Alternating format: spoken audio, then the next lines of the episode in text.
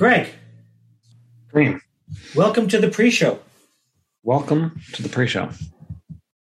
Today we have author William Irwin, author, philosopher, professor, author of the book The Meaning of Metallica on the program today, We do. which is exciting. Uh, Yeah, absolutely. June 29th, 1990. Aerosmith, Metallica, Warrant, and Black Crowes played Exhibition Stadium in Toronto. What a concert that was. I think that was my first big stadium concert. Maybe I saw maybe I saw you two earlier on. I, I don't, or maybe not. But 1990, I was still in high school. My uh, friend had his motorcycle license, so we took his bike to the X. I wrote on the back. We took the DVP.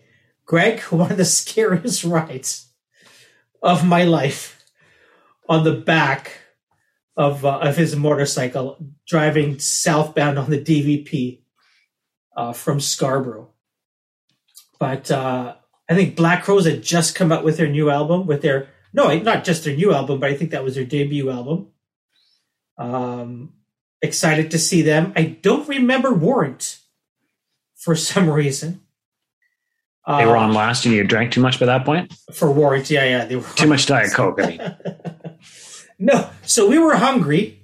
Here's two Muslim boys at the X. Yeah. We're starving. And, uh, you know, the, the people are going up and down the stairs selling their stuff. And all they had was a large pepperoni pizza. So you looked at each other and said, just screw it. Let's just eat. I'm, we're hungry. Yeah. So that was the day uh, that I punched my ticket to to hell. June 29th, 1990. November 14th, 1991, Uh-huh. Maple Leaf Gardens. Ah, That was a that was an infamous night. That was a very infamous infamous night. Um amazing show. We are Yeah. up in the Redpath box, like Redpath Sugars. yeah, yeah. the Redpath box. Uh, up by the boxes, we found, I think I've shared this story before, we found a small door up a ladder and opened it up, and we were playing tag on the roof of Maple Leaf Gardens. I think you've mentioned that. I have. Did you I watch have. the concert? Did you? Oh, yeah, yeah. Okay. Yeah, Yeah, in fact, we we snuck down and snuck down on the floors and then back. And anyway, yeah. Um, but that was also the night that I got that infamous tape of Nirvana's Nevermind. Oh yes, on the way. What that was on the way home, right? On the way home. we know on we the way to the we, no we left we left the Metallica show and we went to the grand opening of the Phoenix, Okay. the uh, invite only event or whatever at the Phoenix. I'm Yeah. sure we snuck into there. I mean, maybe we Yeah. maybe we were invited, probably were, but maybe we're not, and we just snuck in. Yeah. Uh, but yes, it was leaving that night at the Phoenix that somebody handed me a tape, and I had no idea who it was, and Yeah. we didn't listen to it till the next morning. Wow. So that would have been November fifteenth, nineteen ninety one. It was interesting though. There was two different crowds at that at this concert. There was the Aerosmith crowd, The Warrant Aerosmith. which No. were which were a mix. It was a mixed crowd, uh, and it was a mix Like mixed comparison. race?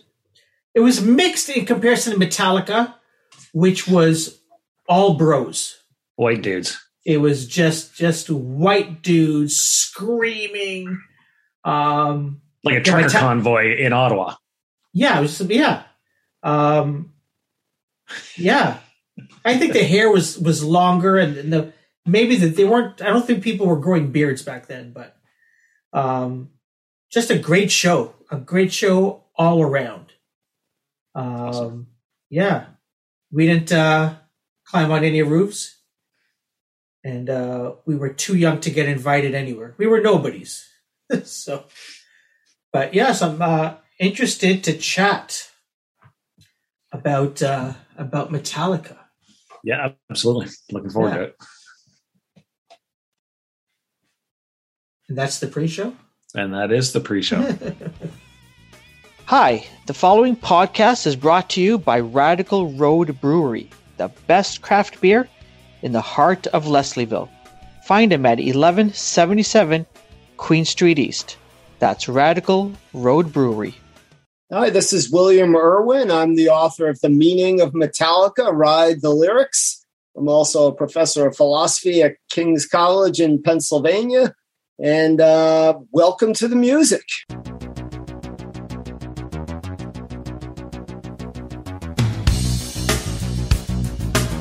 welcome, welcome, welcome, uh, William, Bill. It's great to have you on. Um, I, I have to come clean. I have to be honest with you here. Um, if you ask any of my kids and my wife and friends and family that like if you if you want somebody to name a song within a few bars like like the game Heardle we have our, our like all the, the kids were all in this uh, family chat about Heardle i'm good for that when it comes to lyrics like the best way i can describe when we talked about previously before the show about me as a musician touring musician back in the day um, we were playing at a bar downtown toronto called nags head downtown and I remember Jeff, the singer, turning to me and saying, What did you say? Like, what, what are you singing in the harmonies? And I said, And so in hell you'll find. And he's like, Dude, it's and so in her you'll find your sanctuary. so when I got your book and realized it was a it was a book about the lyrics and the meaning behind, it, I thought, Ooh, I'm in I'm in deep on this. I'm in so anyway, I just want to thank you for joining us today. I had to share that. Well, no, th- thank you so much for having me. And I mean, it's true. Some people are very uh, inclined toward uh, toward the music and uh, and the instruments. And uh, I, I I will make my confession, and, and that is I don't play a musical instrument. It's one of the real shortcomings uh, in my education and upbringing. I, I tried. Uh, I'm 52 now, and maybe 10 or 15 years ago, uh, you know, wanting to remedy that, I tried taking a few guitar lessons It would be so cool to play the guitar. Uh, but I, I, quickly realized that practicing for about 15 minutes a day was going to get me nowhere, absolutely nowhere. Uh, and I have really no sense of rhythm or, or musicality as much as I love music.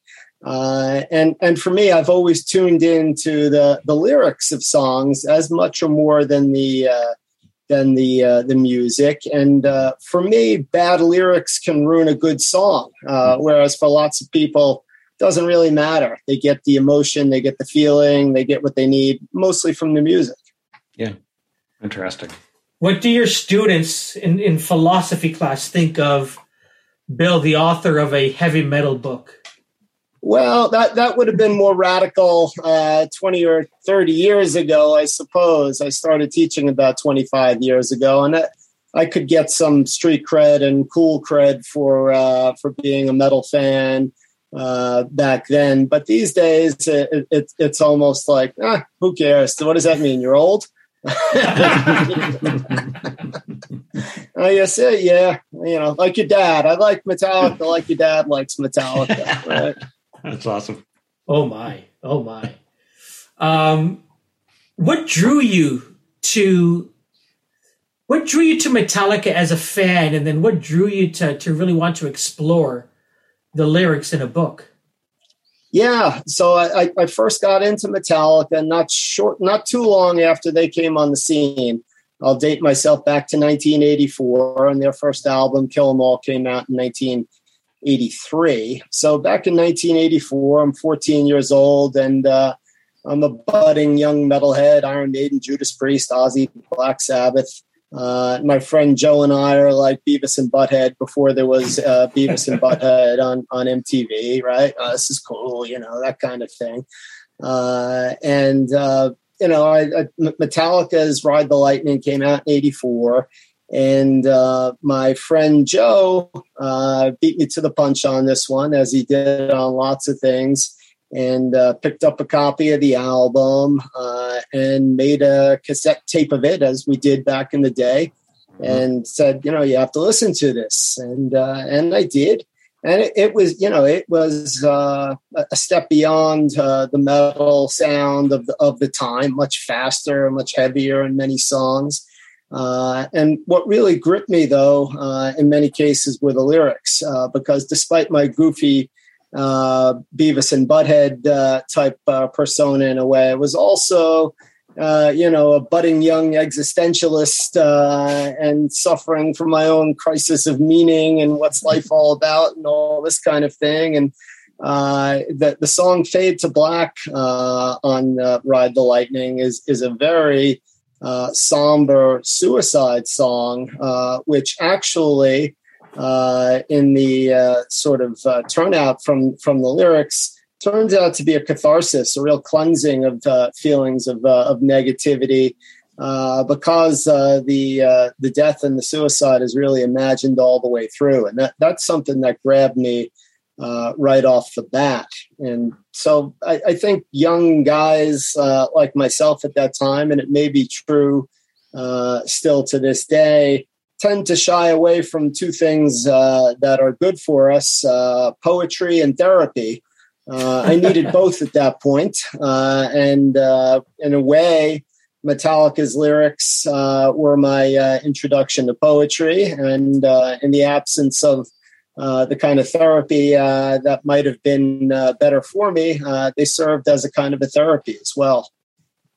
Yeah, that's that's that's interesting because I, I I've got to be honest with you, I struggled flipping through the suicide like that that part of the book um, I've lost a best friend and a good friend and a cousin. Um, so it was, uh, it, it was, it was, it was tough. Um, and, and, and you're right. I mean, you know, whether we're in our teens or in our fifties, even like, like, thankfully we're opening up more about mental health issues and, you know, um, that kind of like the, the struggles that people have with it. Uh, but it's interesting you say that. I mean, you look at the the um, the, the movements like Movember that started out prostates, moved into men's mental health. It's like even in our fifties, I'm not sure we're really, you know, all getting not getting the help, well, getting the help, but but getting the support, getting the support that we could. Like, yeah, no, there, there there's still potentially a stigma, and there's still uh, a sort of macho uh, kind of resistance for admitting that you might need that kind of help. And, you know, I, I, I certainly did. Uh, and uh, it was cool uh, hearing it from uh, Metallica in my case, right? Because uh, they were these sort of alpha male, tough guys, at least that was the appearance of it. and, you know, other people might have been at the same time listening to the Smiths or something and, and getting what they needed. Uh, but but that that wasn't appealing to me, right? Uh, yeah. And so I'm glad that I found uh, you know the, these uh, thoughts and these emotions and feelings expressed there, right? And that's yeah. one of the sort of misconceptions a lot of people have about uh, Metallica is that it's just all angry. but there's a great deal of vulnerability and, and emotional range and depth that we see in the music and the lyrics for for sure and i think i think you see that and again sort of anyway i think you also see that it, when you watch the, some kind of monster doc like that's just a very in fact it goes kind of weird with the therapist at the end but we'll leave that part out but yeah. but uh, but yeah like you you, you really uh, at least I f- saw a lot of that through that documentary and sort of and again it was later in their their career but just like I think it was the Saint Anger, wasn't that when they were recording Saint right, Anger, yeah. if I'm not mistaken? Yeah. So yeah, it was really, I mean, it, like fascinating to to see that and see that process and have them recognize the struggles all the way leading up to that point. Oh yeah, no, I mean, in some ways, it's a it's a train wreck that you can't take your eyes off of.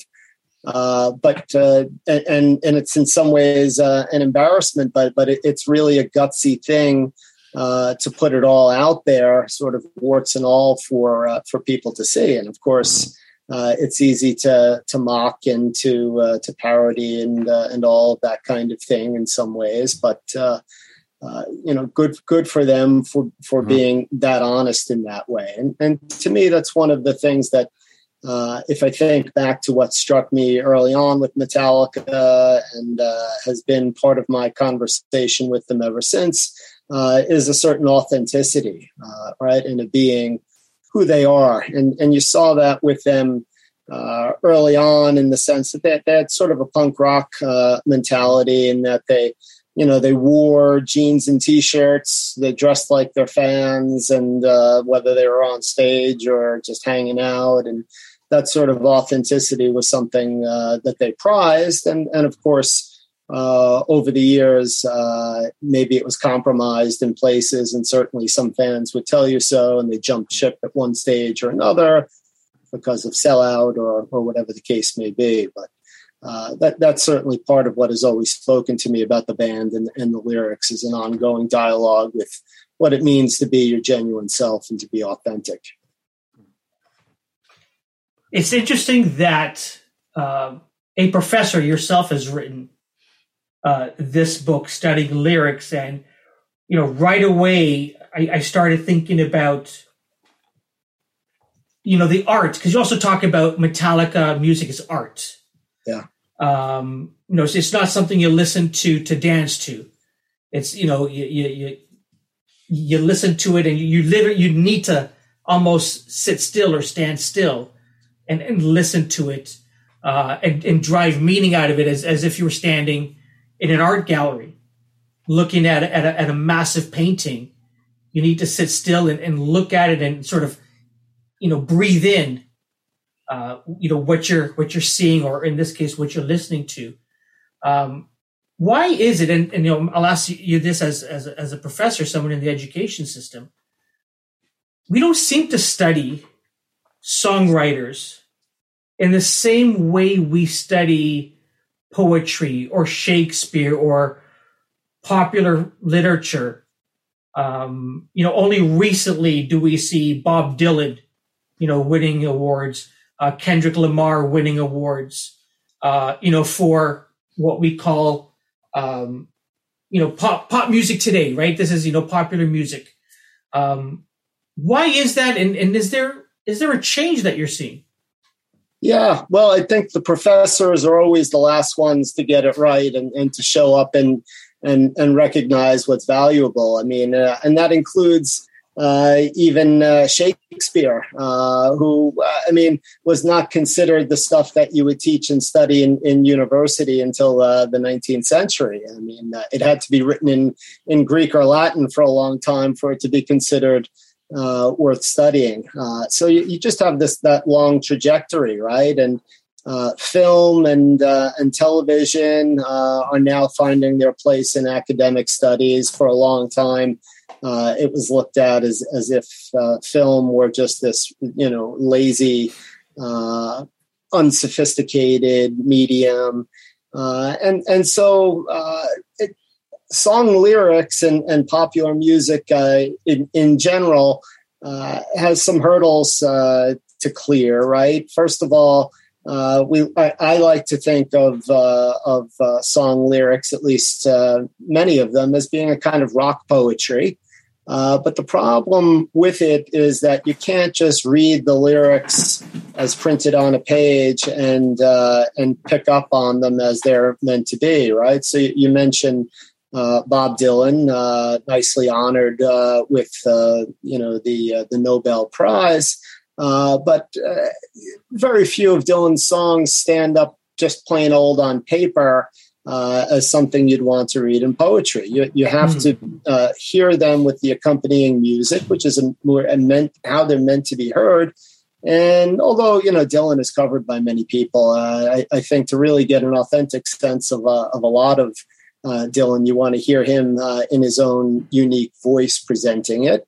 And uh, I mean, it it has the that sort of negative connotation of being easy, right? What work are you doing by you know in the first case uh, listening of watching a movie or a television show uh, or maybe even easier just sitting back and uh, and listening to music well fair enough but we get to the distinction uh, that you highlighted kareem about uh, difference between art and entertainment right uh, there's music which can be very good music that you just dance to or put on for uh, a certain kind of mood. Uh, and then there's, you know, art which there's uh, music which, which, is really uh, more in the realm of art meant to be contemplated, taken seriously. And this is the sort of thing that we readily do uh, with classical music, more and more with jazz, I think.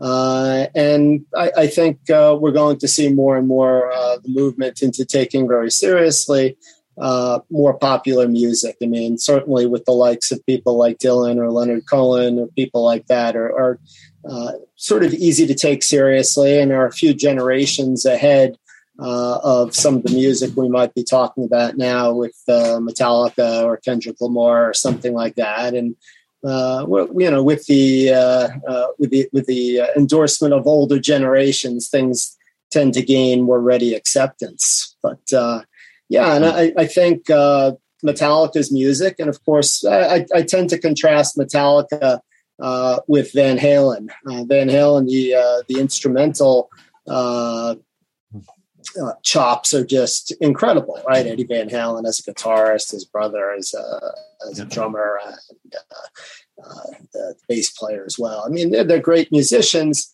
but they're really not making music for you just to kind of contemplate. It sets a sets a mood.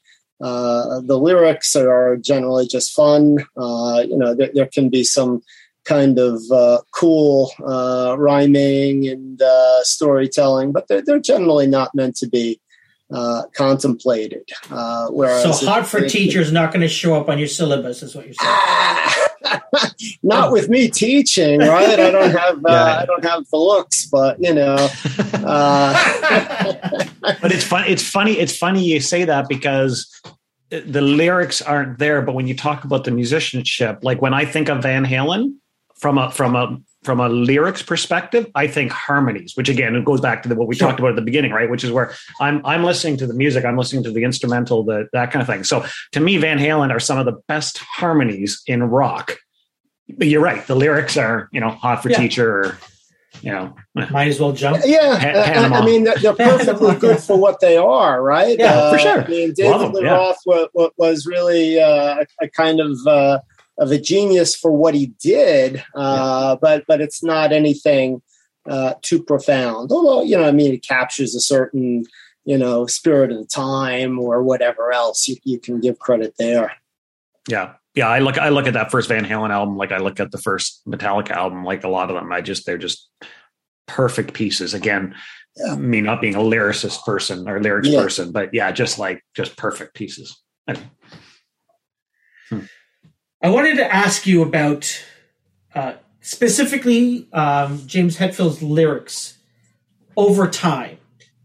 Because hmm. um, I know you sort of picked themes, but I'm curious if you noticed over time. I don't know. Did he come? Because was he more? Is he becoming more angrier? Is he becoming mellow?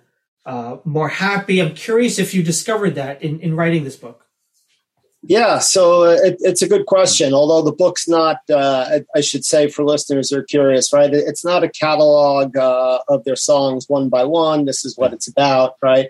Uh, the book is or- organized thematically. So I have songs from different albums uh, that are sort of talking to one another on a given theme, right? So, like, for example, on, on religion, we'll have an an early song uh, like Creeping Death, which we'll then talk to uh, in a song on the next album, Leper Messiah, and then onto the Black Album with the the God that failed, that kind of thing. Uh, so I'm, I'm not strictly speaking uh, analyzing historically, but your question's a good one about you know what observations there are to make across time.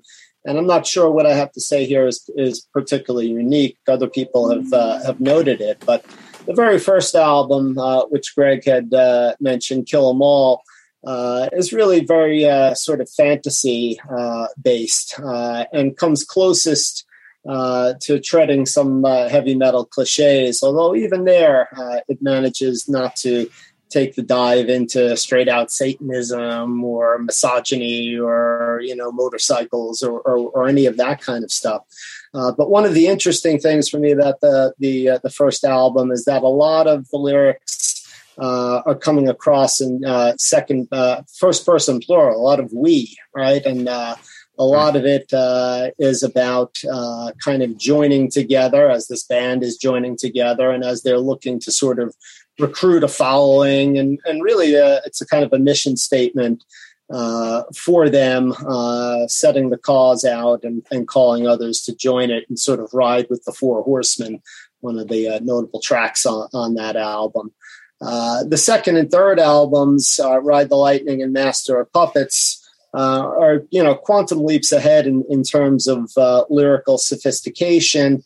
Uh, and and here there's a lot of stuff that that's sort of topical and maybe vaguely personal, but not written in the form of personal reflection, right? So we have things like Cold War, uh, you know, fears with fight fire with fire and the nuclear Armageddon and that sort of thing. We have uh, a death a death penalty kind of song with uh, with Ride the Lightning itself, and uh, just sort of reflections uh, on war. Uh, the uh, song that first struck me, "Fade to Black," on uh, suicide potential there, although that was not really written from a point of uh, existential despair itself, but actually the story behind that song is just a, a moment of real down when some equipment was stolen.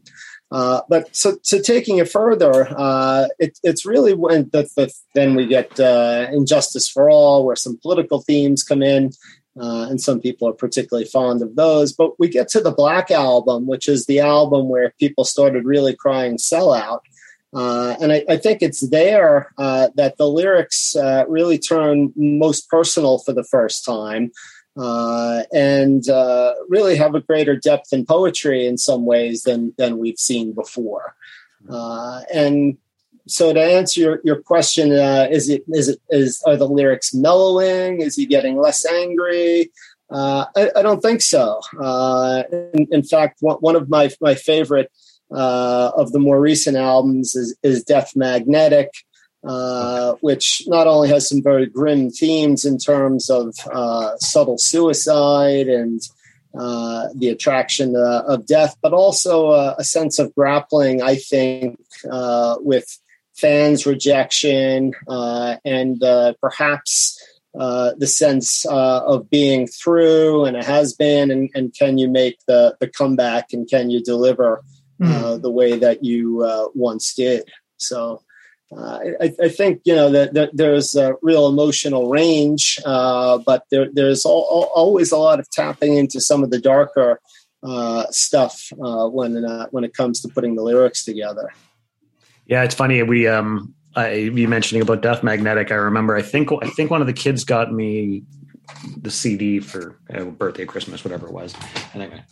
And I, I remember, I remember posting on or tweeting or whatever and saying nothing says because we were driving from Sudbury over to the Manitoulin, which is across northern Ontario towards the cottage, and I said nothing says northern Ontario serenity like listening to Death Magnetic. And it, my wife and I were just like we just had it going. It was just. Uh, yeah, I love that album. Anyway. Yeah, sorry. Yeah. Just you mentioning it reminded me of that that uh, that that experience of, you know, just beautiful surroundings. Everything's just Northern Ontario, and there we are just cranking out right. Not, i don't think northern ontario but i'd be remiss if i didn't give a shout out. My, my grandfather uh, came from lindsay ontario Ooh. which from uh, not mistaken yeah, yeah. is sort of southern ontario right? That's the Kawarthas. yeah yeah yeah yeah. Yeah yeah. Uh, so I mean, this is going back almost 100 years uh, at this point when my grandfather uh, came this way and but i remember the stories about lindsay ontario back in his day where you could get venison from the butcher and uh, you know shoveling the snow off the pond to play uh, yeah. pond hockey and nice all that kind of thing. Yeah.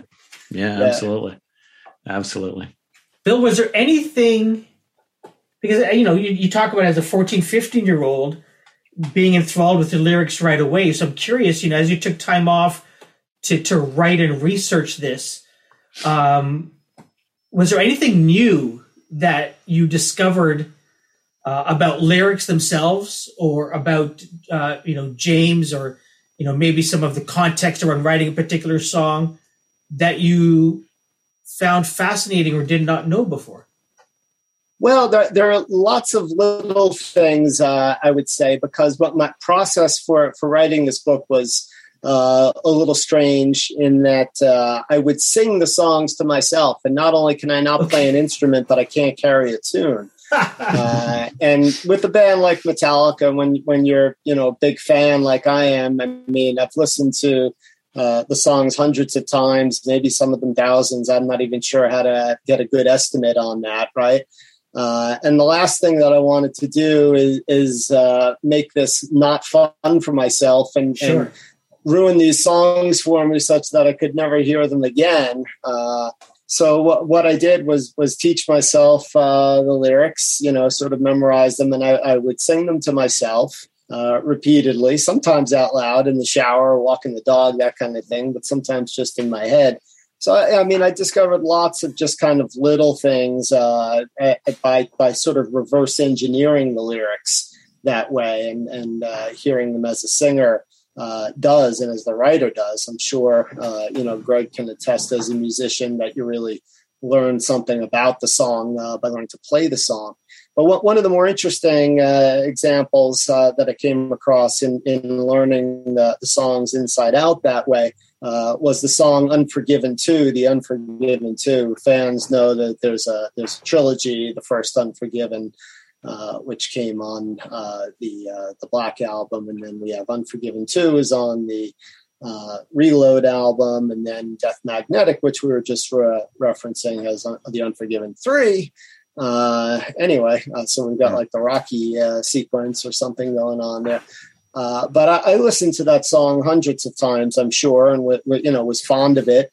Uh, but I had never realized uh, that the uh, the narrator uh, actually kills the girl uh, who is, or the woman, I should probably say, who's referenced in the song. And by the time you get to the end of it, once you realize that, it, it becomes sort of undeniable, right? It, he's talking about now, you know, her eyes are closed and dead sure she'll be there. There are all these, you know, lines that just make it absolutely clear. Uh, and I had I had never made sense of that before, uh, and uh, it causes some trouble uh, because it's part of a trilogy when you get to the Unforgiven 3, uh, which, and, and, really all these songs are about uh, the, the first two in particular not being able to forgive other people because what they've done for you. And the third one becomes about the realization of, uh, you know, I need to forgive myself and I can't forgive myself. Uh, but you you would lose some sympathy for this narrator for sure uh, if it's the same narrator uh, who uh, kills the woman in the uh, in the previous song. So as I interpret it anyway, for the sake of being charitable to the narrator, I, I think we should. imagine in the second song that he entertains the idea uh, of killing her uh, and then ultimately walks away from it. At least that's what I'd like to hope. Mm. That's that's interesting. Um, hmm. Yeah, I think of the the chapter in the book, um, "Insanity and Confusion." Is that is I got that right? Yeah, yeah, that's right. Um, uh, that's really interesting because uh, the one thing that I, I sort of mm, going off Metallica, but like uh, skimming through that or reading through that, um, it reminded me of, and I just learned about this again. I'm not a lyrics guy. Um, I learned about the lyrics behind Alice in Chains "Rooster," and oh, yeah. Jerry Cantrell writing that about his father coming back from I can't remember which war, but know, Korea Vietnam or Vietnam. Or yeah, Vietnam or something. But anyway, it was it was it was like as soon as I understood what the lyrics were, and again, yeah, it's me. Um, it, I was like, just I had to sit back and go, holy shit! Like this song means something completely different. Because again, I've loved the song, I love the music, I love the musicianship, but then all of a sudden it's like, wow. Anyway, sorry. That's what. So that right, chapter right. reminded me of that. Of that. Yeah. No, I mean that that's a great example, and that that's an example where uh, the sort of biography uh, of the songwriter comes into play. I mean, you you can understand and appreciate uh, the rooster with, without necessarily knowing that and you know you, you know it's mm. not necessarily about a farm animal a happy song thing, yeah, yeah, right uh, yeah. but but it, it, it puts uh, it puts another spin on it altogether once you have that piece of inside information there yeah. so i mean that kind of thing really informs uh, a good bit of metallica uh, on uh, the issue of religion. Mm. Many fans know, but uh, uh, casual listeners may not, that James Hetfield, right, the, the lyricist, was raised as a Christian scientist. I was blown away when I read that, sir. Yeah. Yeah. yeah, yeah in a very sort of fundamentalist environment. Uh, and you know that was really scarring uh, for him. And and his his mother uh, died uh, when he was 16, and, and, basically didn't have to die. Uh, and uh, his father, who was really the draconian taskmaster, had actually abandoned the family. So really, he's orphaned at age 16 and has to move in with with an older brother. And so there's real venom towards organized religion. And, and this is uh, an illustration of what I was saying before about how it starts off sort of general and topical, the lyrics. So, uh, like on uh, uh Ride the Lightning, we have uh, the song Creeping Death, which is uh, about the, the Passover, basically. we're coming up in that mm-hmm. time as we record this. and the flight from Egypt, and this sort of gnarly Old Testament God uh, who's going to kill the Egyptians to free the uh, the Hebrews and harden Pharaoh's heart and all that kind of thing. Uh, so you know this is coming right out of uh, his own uh, uh, upbringing and and education, Sunday school wise, but. Implicit in that song, you, you can't listen to that song and think, "Hey, God's a good guy." God comes across uh, as well, frankly, he does in the Old Testament. If you pay attention, a lot of times too, is like Tony Soprano. You know, really needs a lot of loyalty and is going to, you know, take vengeance if he if he doesn't get it. But that that's the implicit critique. Uh, and you know, it, it, it also doesn't go the uh, the route of uh, of the heavy metal cliche of just uh, diving into Satanism for the sake of shock and awe and that kind of thing. So then uh, the, the next album, we have Leper Messiah, uh, which is a song really about 80s uh, excess and all the televangelists and the way in which, you know, money and religion mix together. But not until the Black Album, again, which is the album a lot of fans sort of jump ship on if they had been hardcore all along, uh, do we get the the song "The God That Failed," uh, which uh, you know, if you if you look at the lyrics to that and listen to the song and pay attention to the lyrics with the idea in mind that this is written by someone who was raised by, as a Christian scientist and uh, was really scarred uh, by that upbringing and uh, saw his own mother die as a result of it. Uh, it, it, really begins to hit home and uh, really is very personal in its expression. Mm. Did you ever feel, because you talk in the book about, you know, you haven't spoken to James about this, you haven't talked to the band um, did you ever feel that you wanted to or needed to to to better understand uh, context? Oh, I mean, absolutely. I wanted to, and I had the had the request uh, out there. Okay. Uh, and uh, you know, uh, I was dealt with very pol- professionally and politely, and uh, you know, I, I, I appreciate that uh, Hetfield is, is just really very close to the vest. He doesn't give away a lot, uh, and he doesn't do a lot of interviews. Period. And when he does, he doesn't give a lot away uh, in terms of details about uh, you know what's the inspiration for a song or what you have to think about it. Uh, and I, I, certainly uh, respect that. my my hope is that maybe he'll read this. I've I've sent copies to the to the management and, the, and that sort of thing, and uh, maybe he'll think uh, that uh, I, I, did uh, his lyrics some uh, some justice, and maybe I'll get a, a, chance to talk with him in the future because I'd love to know about process in, mm. in watching some of the behind the scenes. And you know, Greg mentioned this before, even with with St. Anger and some kind of mon- monster. You see, and that was you know widely regarded as as their weakest uh, album. Uh, but even there, you see all, all kinds of process uh, in terms of the revision uh, of the music, and uh, this is something that all uh, you know really serious musicians do. But I'd love to know more about the the revision process and the process that goes on for him in writing the lyrics. Mm-hmm. I, I gather from hearing little bits and pieces that like most musicians he writes the music first uh, and the lyrics tend to come later. But but still, I'm sure there are great stories about this story. This song started out being about this lyrically and turned into this for that reason, and you know that'd be a great book for him to write himself uh, at some point. Or if he's looking for a co-author, he'd uh, certainly count on me. Perfect. For sure. So, speaking about lyrics, Bill, you need to tell us about your Twitter account. It's it's it's it's a poetry book.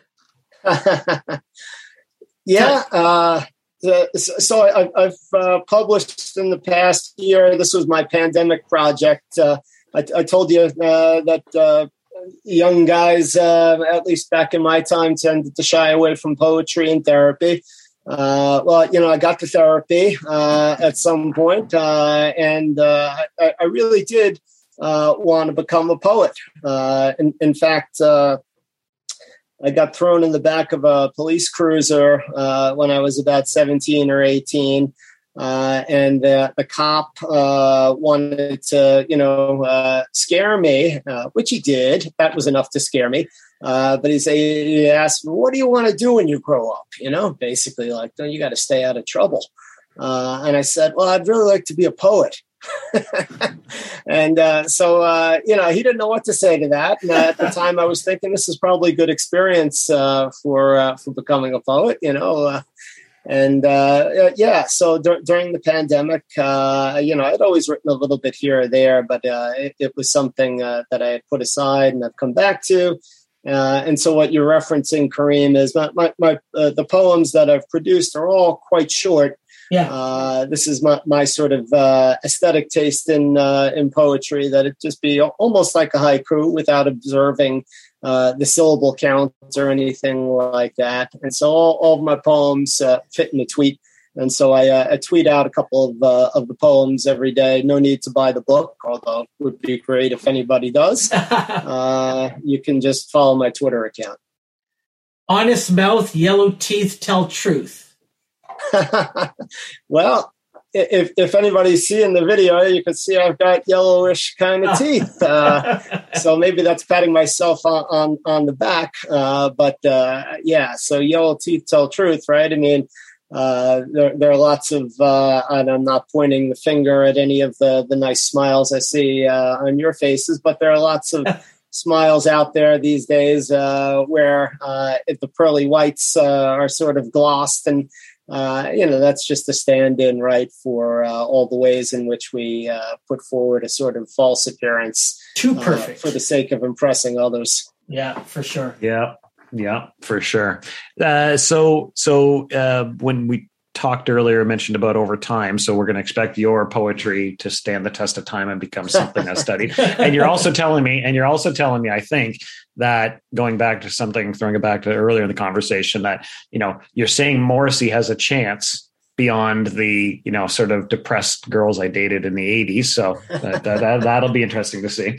Yeah. Um, Bill, before before we wrap it up, really one of the questions we love to ask our guests and it could be Metallica and it doesn't have to be Metallica. But yeah. the question that I love to ask is what's in your earbuds lately? What are you listening to that people should be checking out?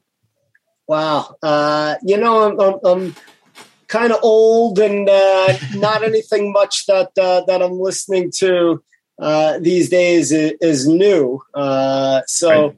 Uh, I, will tell you what what I've sort of discovered or, or rediscovered, uh, and that that's the Allman Brothers. Mm. Uh, partly because, uh, and I'm, I'm, sure as a as a musician, Greg in particular, you can appreciate the musicianship there. Mm-hmm. Uh, a friend of mine, uh, give him a shout out, Ronnie and my friend Bob play in a, an Allman Brothers tribute band called Soul Soulshine, and I went to check them out and uh, I got the whole family listening to the Allman Brothers uh, for about a week before uh, going to see them.